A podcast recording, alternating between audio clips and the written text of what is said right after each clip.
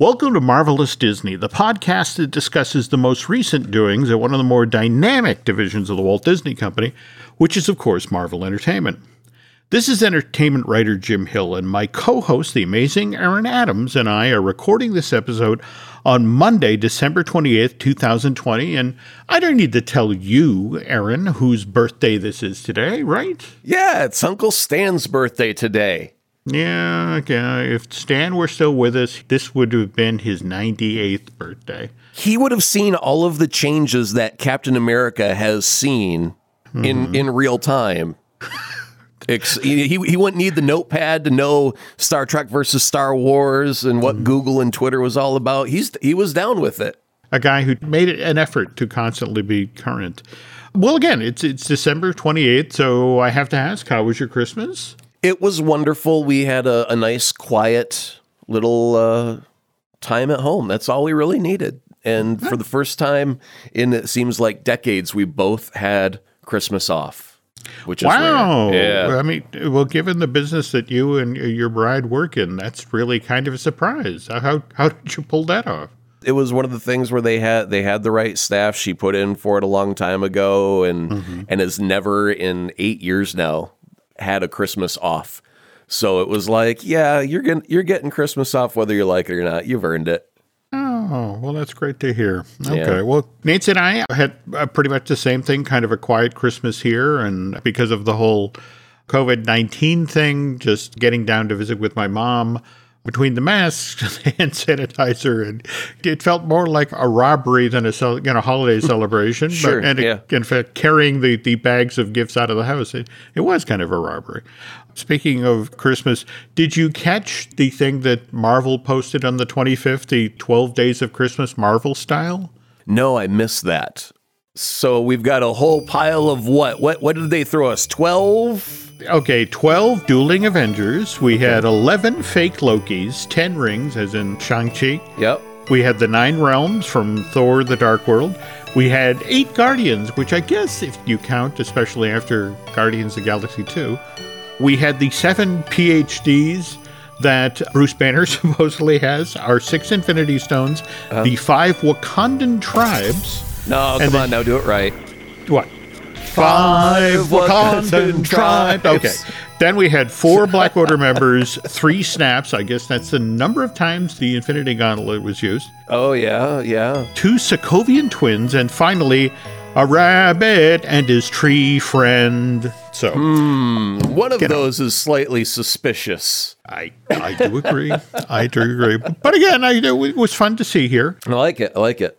Speaking of, of fun to see, did have you caught the latest WandaVision trailer? Yes, I did watch that just uh, earlier this evening, and I like all of it. I, I can't wait. I'm really excited for this. Out of everything in the trailer, and I love the overall feel, I love what they seem to be trying to do here. But the element that really intrigues me is that very quick shot of Randall Park's character Jimmy Woo and, and that slew of FBI agents charging forward. Mm-hmm. There's been a couple of images of sort of off in the distance what appeared to be feds just lurking in the background. And it just, I'm just intrigued to see how that element comes into play in WandaVision. But beyond that, uh, what about you? What jumped out at you? So I like that they've got a theme, you know, the TV mm. shows jumping from mm. one well known TV family sitcom to another through the decades. I don't know how it works. I just like the idea of it. Mm-hmm. In the same way that Legion was mm-hmm. very, mm-hmm. very bold and very, very different.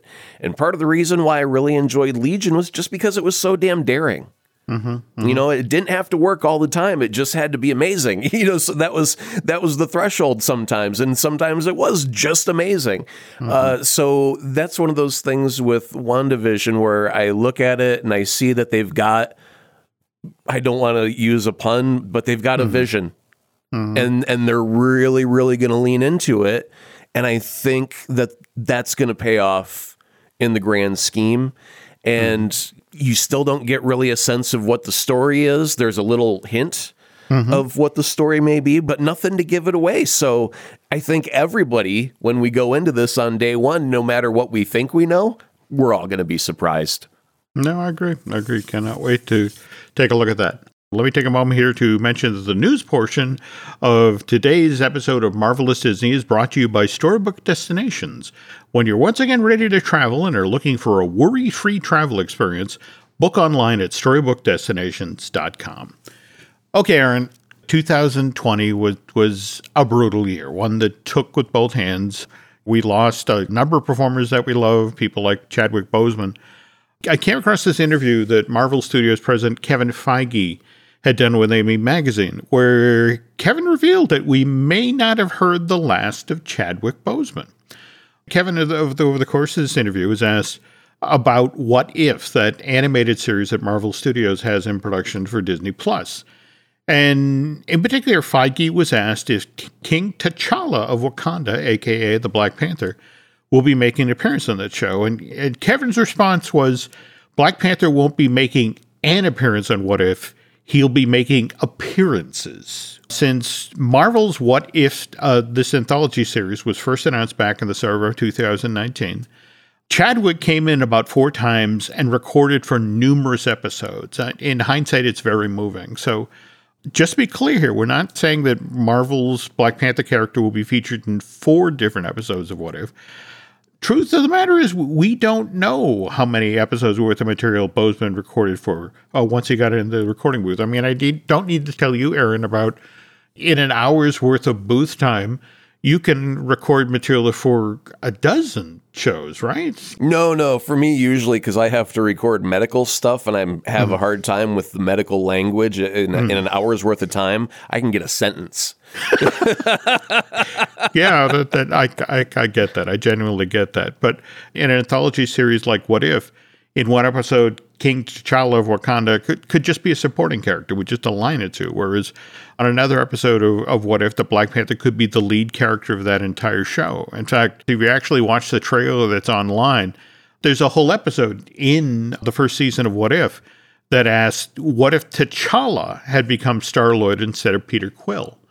And they just pick up with that premise and run with it. On the film sides of things, on the other hand, Black Panther 2 continues through its pre production phase. I don't know if you saw, but Tenoch uh, Huerta, uh, the star of uh, Netflix Narcos Mexico, had just been hired to play the villain in this Ryan Coogler movie.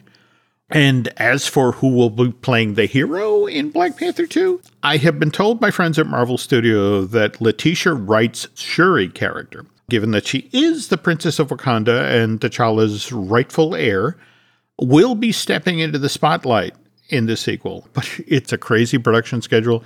They don't actually start shooting till July of next year. It's supposed to be a six month long shoot, and then they have to complete post production in time for this movie to open in theaters on July 8th, 2022. That said, Aaron, I think we talked on the last show about Ms. Wright had shared a video on December 3rd from a COVID vaccine skeptic. Right. The story I'm being told is that Marvel had a conversation with Letitia after this where they start out by saying, look, you're entitled to your own opinions, but Marvel Studios likes its performers to avoid controversy where possible. You surely didn't say, hey, look, you're supposed to be a smart science character. Quit denying science on Twitter. It's kind of screwing things up. Uh, they didn't say it just like I, that. I, I that might have been an interesting thing. What's worth noting, or at least as far as I'm concerned, again, this video gets posted on December 3rd. By December 7th, Ms. Wright had pulled down both her Twitter and Instagram account and announced that she was taking a break for all from all social media for the foreseeable future. All right. Well, the reality of the thing is, she's she's not a doctor. She doesn't know. She's oh, asked. Yeah. She asked a question mm-hmm. about is this a good thing or a bad thing? I don't know what's in it. I'm mm-hmm. confused. Someone talk to me. Mm-hmm. And instead of people talking to her, they just pooped on her. And and then she withdrew from social media and she withdrew from the conversation. She felt like she did something wrong by asking an honest question. And the thing is, 99% of the people I know are not doctors. The only person mm-hmm. I know who's a doctor is my doctor. Mm-hmm. I think it's okay for her to ask a question and say, I don't know about this. Mm-hmm. And eh, I don't think she was necessarily saying, vaccines don't work. I'm a va- anti vaxxer. Like we're used to in that conversation. It's uh this is a new thing, man. There's like n- 10 different varieties coming at us and they're all made of something a little bit different. What's what? I think the key word here is conversation. And we are in a, a very polarized age, and it's been a long time since we actually talk to one another. We kind of talk at each other or past each other. We are long past the days when Marvel Studios would take a chance on a, a performer with a somewhat colorful past. I mean, I honestly wonder if it were today whether or not Jon Favreau could have closed the deal to get Robert Downey Jr. as Tony Stark. Given some of the things that Robert uh, was involved in or colorful incidents in his past, like especially right. with Disney rather than Paramount calling the shots, I wonder if that could have happened. When Marvel caved to Favreau's request, they did, however, make a condition that, okay, if you want Robert Downey Jr. to play Tony Stark, we're only going to offer, you know, $500,000 for the role, which mm-hmm. was a definite step down from what Downey was, was making at that time for movies. But Robert wanted it so bad, he took the role. And mind you, later, Marvel really did pay for underpaying. That for Endgame, they had to give Robert upfront $20 million but they also had to agree to give him 8% of the back end of the film, which supposedly raised his payday to $75 million. So, so uh, long story short, you're a Hollywood executive. Maybe don't lowball, especially if you're you're looking at a franchise character. And next time you do it, I'm gonna make you get on your knees and make you kiss my pinky ring. I'll be all nice and polite, is what I'm asking. You don't have to be a jerk about these things. It's a family thing. Kiss my mm. ring. Getting back to the whole avoiding performers with issues thing, that became really clear early this week when it was revealed on December 26th that after Shia LaBeouf's former girlfriend, FKA Twigs, sued him for physical, emotional, and mental abuse, Marvel Studios supposedly withdrew their offer to have LaBeouf play a superhero in a future project. I'm trying to figure out which future project this is, whether it was a limited series, uh, the, the one of the things that Marvel Studios is doing for Disney Plus, was a theatrical release. So Shia apparently has checked himself in for a long term rehab. Yeah. So at least he's doing the I acknowledge I have a problem, which is the 1st mm-hmm. step. Mm-hmm. So let's hope that he follows through with the rest of the steps and mm-hmm. gets some betterment on the other side. No, I agree. I agree. I know in the past we've talked about Thor Love and Thunder. Production is going to get underway in Sydney right after the new year. Also, we finally have a name on the character that Christian Bale is going to play in this Taika Waititi movie, and he's Gorr the God Butcher. Awesome. I'm told that this character is one of the darker, more powerful villain, villains in Marvel's comic canon. And evidently, Gorr's name says exactly what he loves to do. He killed gods. In the storyline, I guess the in the comic he was introduced in Thor: God of Thunder number five. We actually come across Gore after he's been torturing Thor in a cave for 17 days solid. Love and Thunder deals with Jane Foster getting breast cancer, right? We have no idea if that's really going to be part of the story or not. I don't think that they actually ever confirmed that. They just mm. said that Jane was going to be in the story. She might have okay. to wield the hammer. Okay, okay. I'm just between Cord, the God Killer, and oh, excuse me, the God Butcher, and Jane's reported health issues. I know Taika Waititi really has a gift for finding humor in weird situations, but this might be a little harder. Just keeping things light, funny, and entertaining, like Thor Ragnarok was. Oh, we were just talking about New Year's. Did you see where Marvel Studio President Kevin Feige made an announcement earlier this week where I guess Marvel fans in China can expect to see on Bilibili, which I guess is a Chinese video sharing website based in Shanghai. It's themed on animation, comics, and games. Here's what Kevin said. Hello to all the Marvel fans in China. I'm Kevin Feige, president of Marvel Studios. 2020 has been an unusual year for all of us, but together we've kept hope alive in the face of unprecedented challenges. But we've never stopped telling the tales of heroes. Next year, Marvel Studios will continue bringing stories to the big screen, including Black Widow, Shang-Chi and the Legend of the Ten Rings, as well as the Eternals, welcoming a brand new era in the Marvel Cinematic Universe. But before that, there will also be a Marvel themed New Year's performance to welcome the new year. Tune in to Bilibili's New Year Gala on December 31st and catch a glimpse of what is to come. And this is supposed to be a Marvel musical? Okay. Um, uh, Dazzler? I don't know. Between this Marvel music themed performance on New Year's Eve and then the, the very next day, they're doing Ratatouille the musical as a fundraiser for the Actors Fund on TikTok.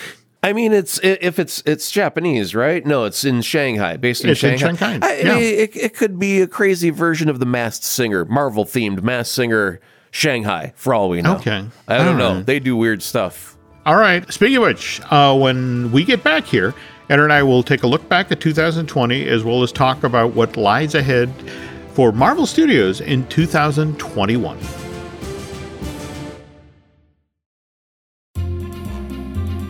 I would be remiss if I did not mention the audition tape that Melissa McCarthy and her husband Ben Falcone put together for this Marvel Cinematic Universe film. Have you, have you seen this yet? No, I haven't. Should I go look it up right now? I, it's, well, it's it's definitely something you should seek out, especially if you were raised back here in the eastern part of the country where the Carvel ice cream cakes, you know, the stores that sold the Carvel cakes. Right. Because evidently Melissa is making her pitch to the executives at Marvel. Oh, right. You know, I love your movies and I love your ice cream cakes. anyway, speaking of big time celebrities, did you see earlier today when Tom Hanks, who's who's out there right now uh, doing publicity for his latest film, News of the World, was talking about the the future of film exhibition and how Hanks honestly believes it will basically depend on the success of Marvel Studios. Well, look at him begging for a job. That's so cute. Well, you know, that, Did he that- did he address Kevin directly when he did that? Did he look at the camera and go, "Mr. Feige, I'd be proud to join your ever expanding universe of charismatic characters." I have not seen that part of the footage yet. Oh, by the way, I, I should point out this interview is over on Collider, the great movie news site, which, by the way, employs my uh, fine tuning co host, Drew Taylor. Anyway, here's the question that, that Tom got asked by Steve Weintraub. As we look out ahead to 2020 and 2023, as the pandemic finally subsides and people get back into their former routines, will movie theaters still exist?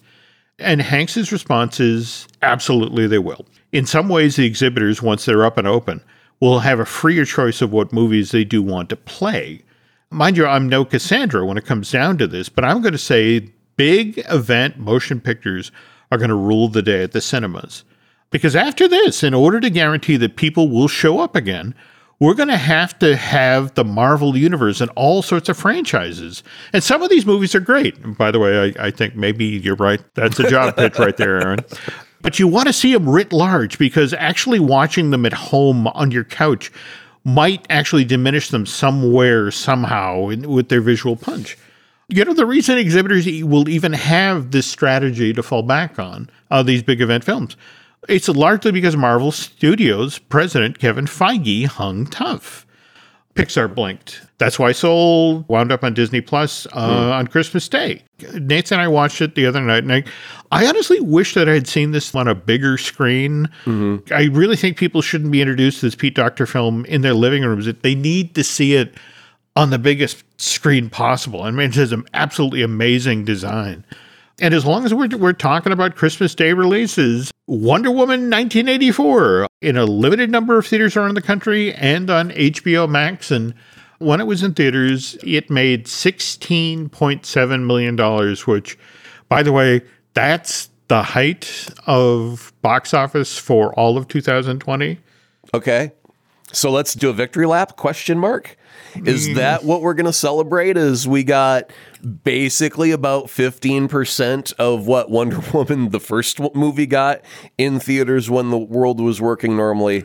15%, we're going to take a victory lap. And, and they've already greenlit Wonder Woman 3. just today. Yep.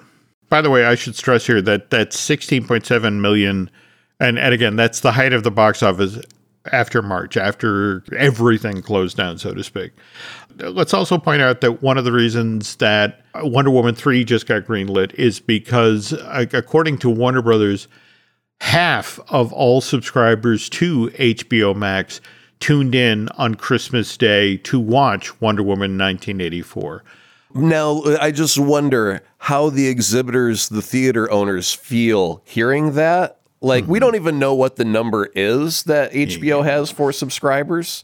We just know mm-hmm. that half of them watch. But I'm sure mm-hmm. if it were like, say, 10 million, and ha- they had 10 million subscribers in half, that's 5 million. Well, that'd be mm-hmm. 5 million people that could have bought a ticket in the theater instead and helped save the kid who pops your popcorn his, and his job a little bit longer, mm. as opposed to mm. all that money just going to Warner Brothers. See, that's where the problem lies, where they're celebrating like it's a great thing, and they just kneecapped their what used to be their best friend, their mm-hmm. partner in crime, the theaters. that's where the exhibitors now are building an altar to Kevin Feige. Because again, he mm. was under the same pressure. Over the past nine months, there has been huge pressure placed on the head of Marvel Studios to the effect of look, we've got Black Widow in the can, we've got Eternals in the can.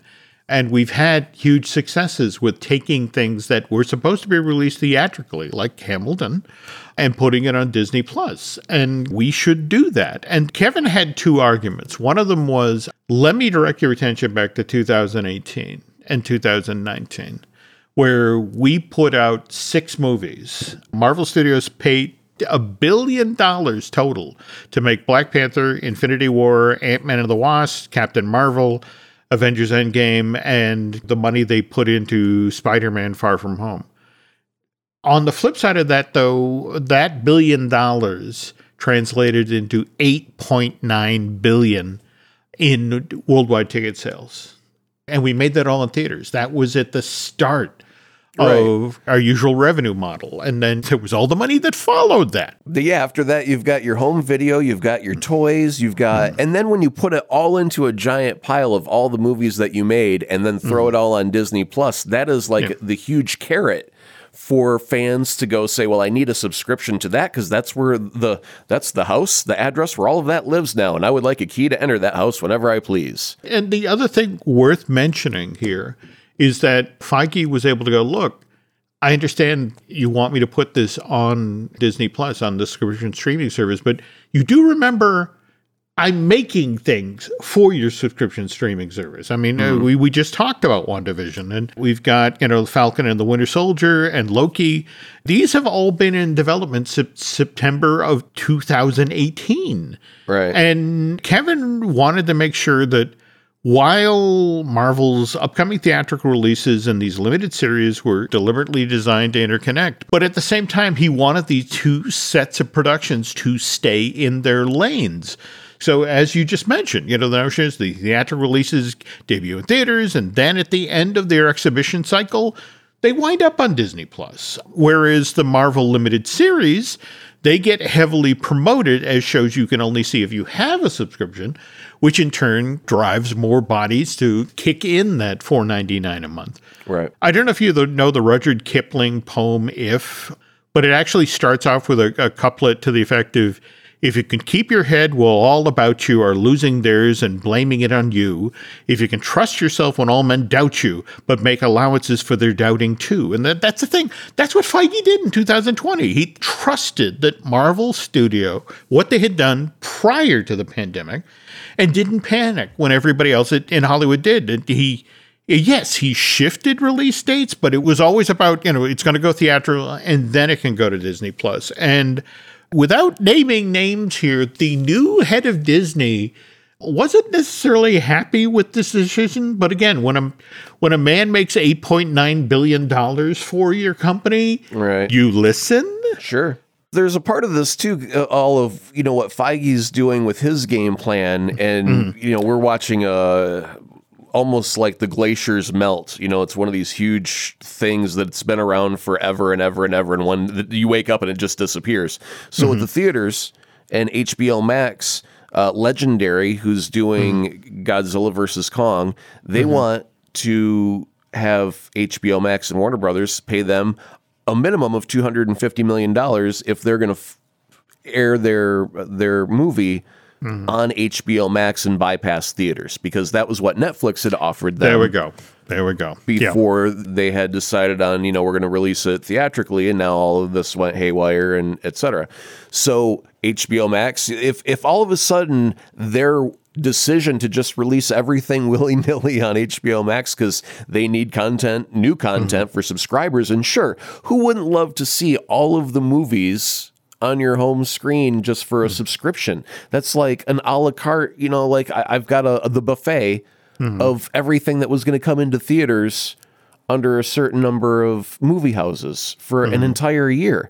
That is very tantalizing as a movie lover, but it's crippling the movie theaters for what they could be doing. And Sony, as a result, has even seen directors and content creators looking to them to say, I, I don't want to do work with Warner Brothers if this is what they're going to force us into. We would like to have our stuff released in a theater because that's why we got into movie making. Yeah, you've hit upon a, a particularly sore point out in Hollywood that Warner Brothers went from being the most creative, friendly studio in town mm-hmm. to, you know, with this one decision to push their entire slate out. And I guess, again, there's a limited theater release plus, but largely on HBO Max. You know, a lot of talent just decided, I can't work with these people and, you Right. know, have decided to go elsewhere. Yeah, so I mean, if you compare that with what Kevin's doing and staying on track, I mean, we we have to applaud that, don't we? Isn't that the right thing to do at this moment, whether we like it or not? I wish we could have Black Widow right now, mm-hmm. but the mm-hmm. right thing is we want theaters to exist. So, yes, I have to applaud Feige for staying the course. But the, for for me, what's fascinating is to watch the Marvel playbook get grabbed by other divisions at Disney. I mean, I mean, again, I know we talked about the Disney Investors Day on the last show. I don't think, however, we talked about what Lucas film announced that on the heels of the success of The Mandalorian, they've got actually three now. We, we just found out with the last episode of season two of The Mandalorian that there are three limited series coming from uh, additional uh, limited series coming from Lucasfilm. We've got Star Wars Ahsoka, Star Wars Rangers of the Light, The New Republic, and finally Star Wars The Book of Boba Fett. But as Kathleen Kennedy was standing on stage during, as part of the Investors Day presentation, she also revealed that eventually there's going to be this crossover event between all four series. You know how, like, when I. That, there we go. You know, look, just like uh, Iron Man and Incredible Hulk in 2008, Iron Man 2 2010, Thor and Captain America, Avengers in 2011, all built up to Marvel's The Avenger in 2012. And that's the plan for 2022, at least as far as these Star Wars limited series are concerned. There, there'll be a big crossover event, which Lucasfilm is actually hoping that this crossover event will get people interested in going to see Star Wars on the big screen uh, three years from now, Christmas 2023. That's when Patty Jenkins' Star Wars Rogue Squadron movie is supposed to arrive in theaters. And she's got to get that one done before the Wonder Woman 3 thing that got announced and, Right. and greenlit today.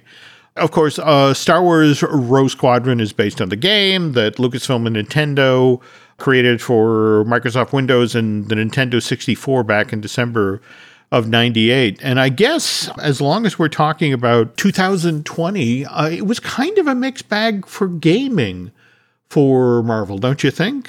Well, Marvel's never really had too much of a strong point when it came to games. I mean, it's not like they're doing any of their own stuff in house anyway. It's a developer mm-hmm. that's usually trashing their their material mm-hmm. for them on their mm-hmm. behest.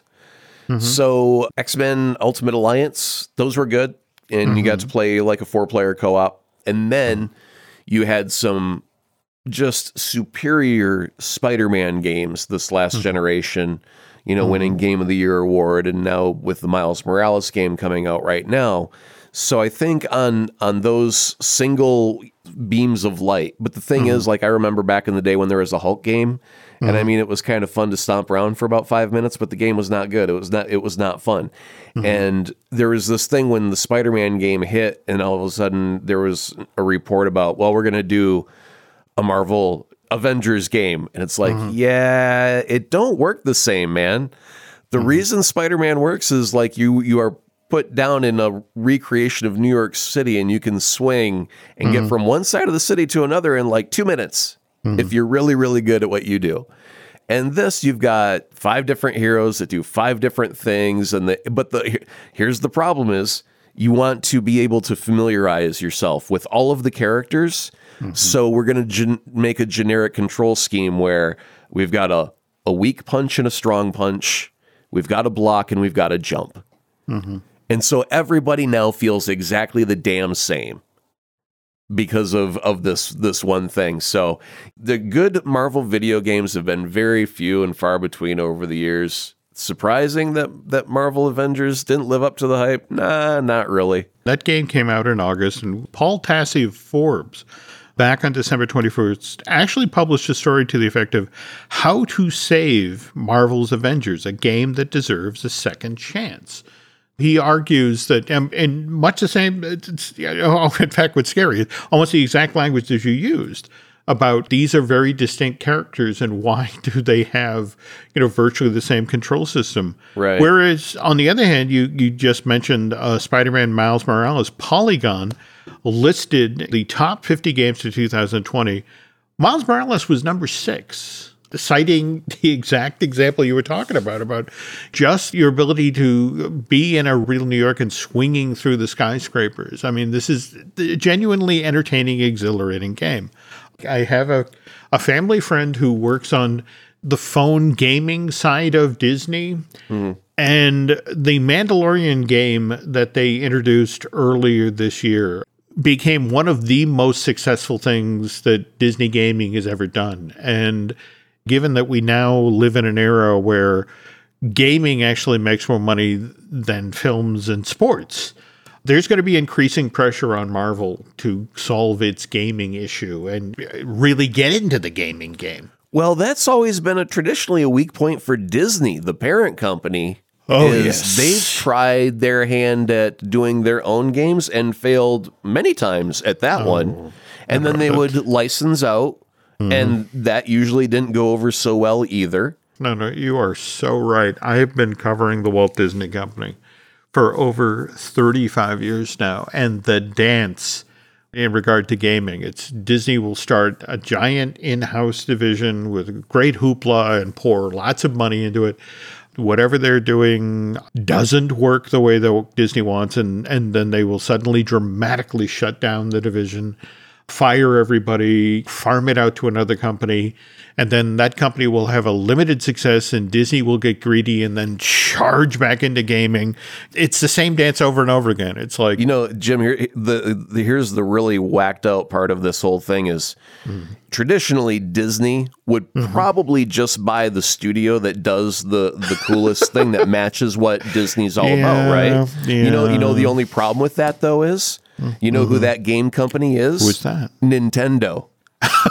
oh dear. Right, You know, and you got Nintendo Land coming out. Yeah, I, I mean, I can see that fitting into the Disney model, but that's what that's the fish they got to swallow to get the game makers that fit the Disney vibe. Mm-hmm. Yeah, and it's it's so funny you you bring up Super Nintendo Land because the Nintendo inspired land that's uh, going to open at Universal Studios Japan in February. And worst kept secret in the industry is that the West Coast version of Super Nintendo Land has been under construction for the better part of 18 months at Universal Studios Hollywood. It'll open summer of 2022.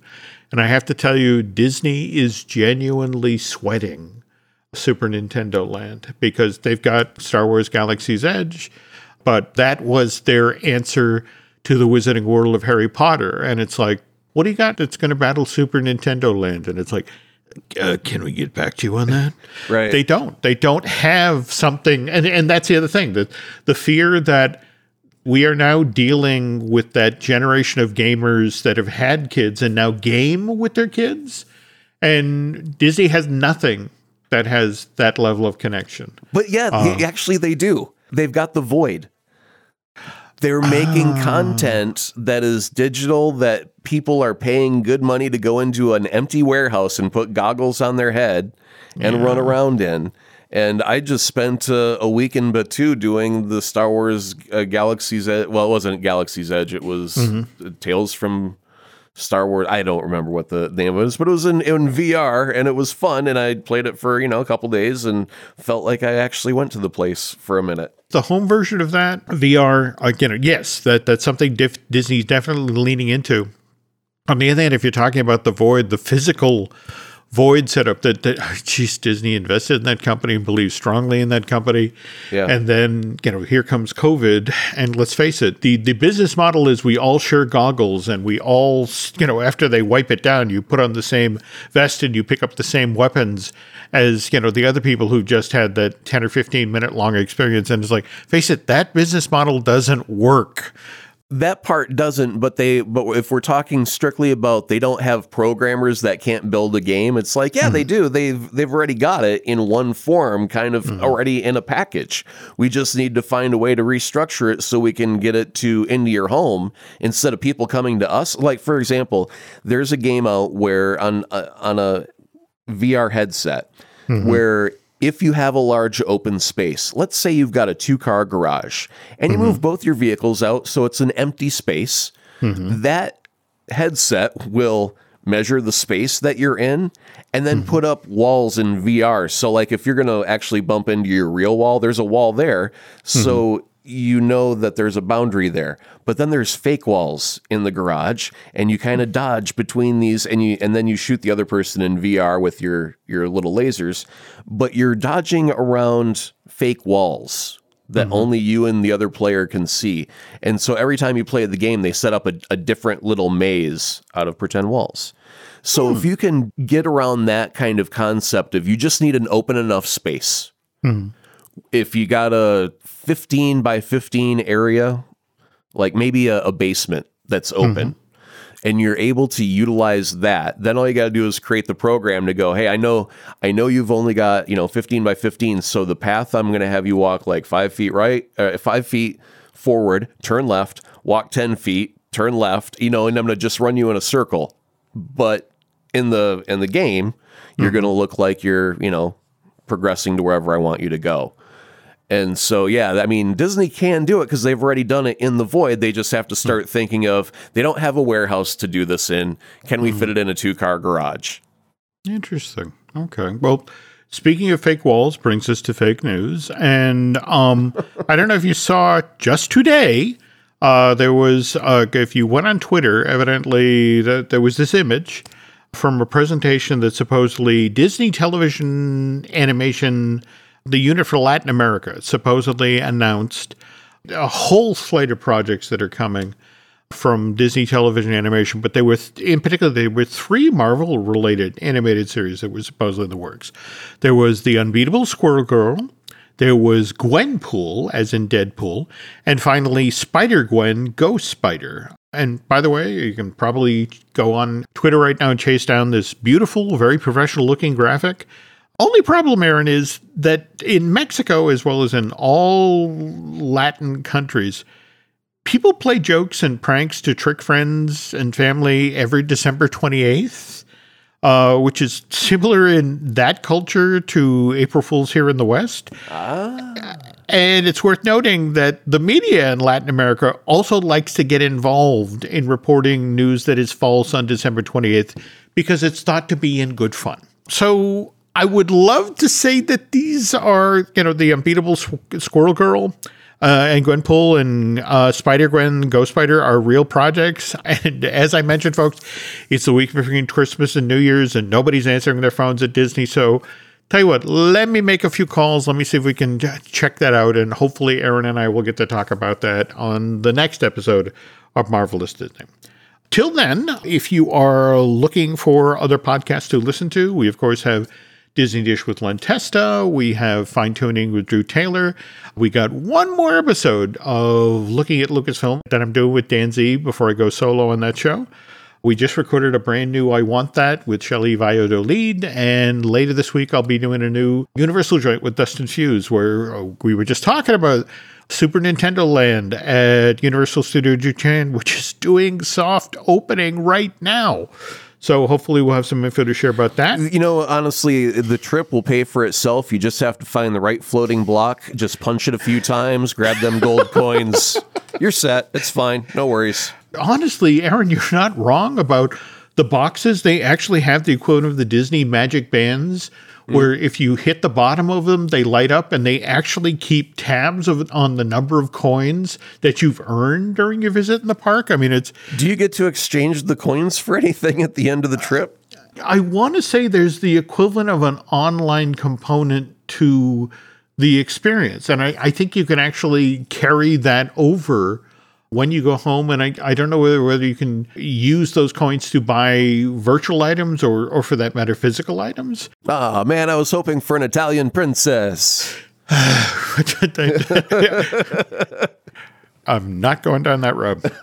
By the way, if you could do Aaron and I a favor, if you could head over to Apple Podcasts and rate and review this show, if you get over to Bandcamp and subscribe, you can find us on Twitter and Instagram as Jim Hill Media and over on Facebook at Jim Hill Media News. And Aaron and I would like to wish all of you a happy new year. And here's hoping that 2021 is certainly better than 2020.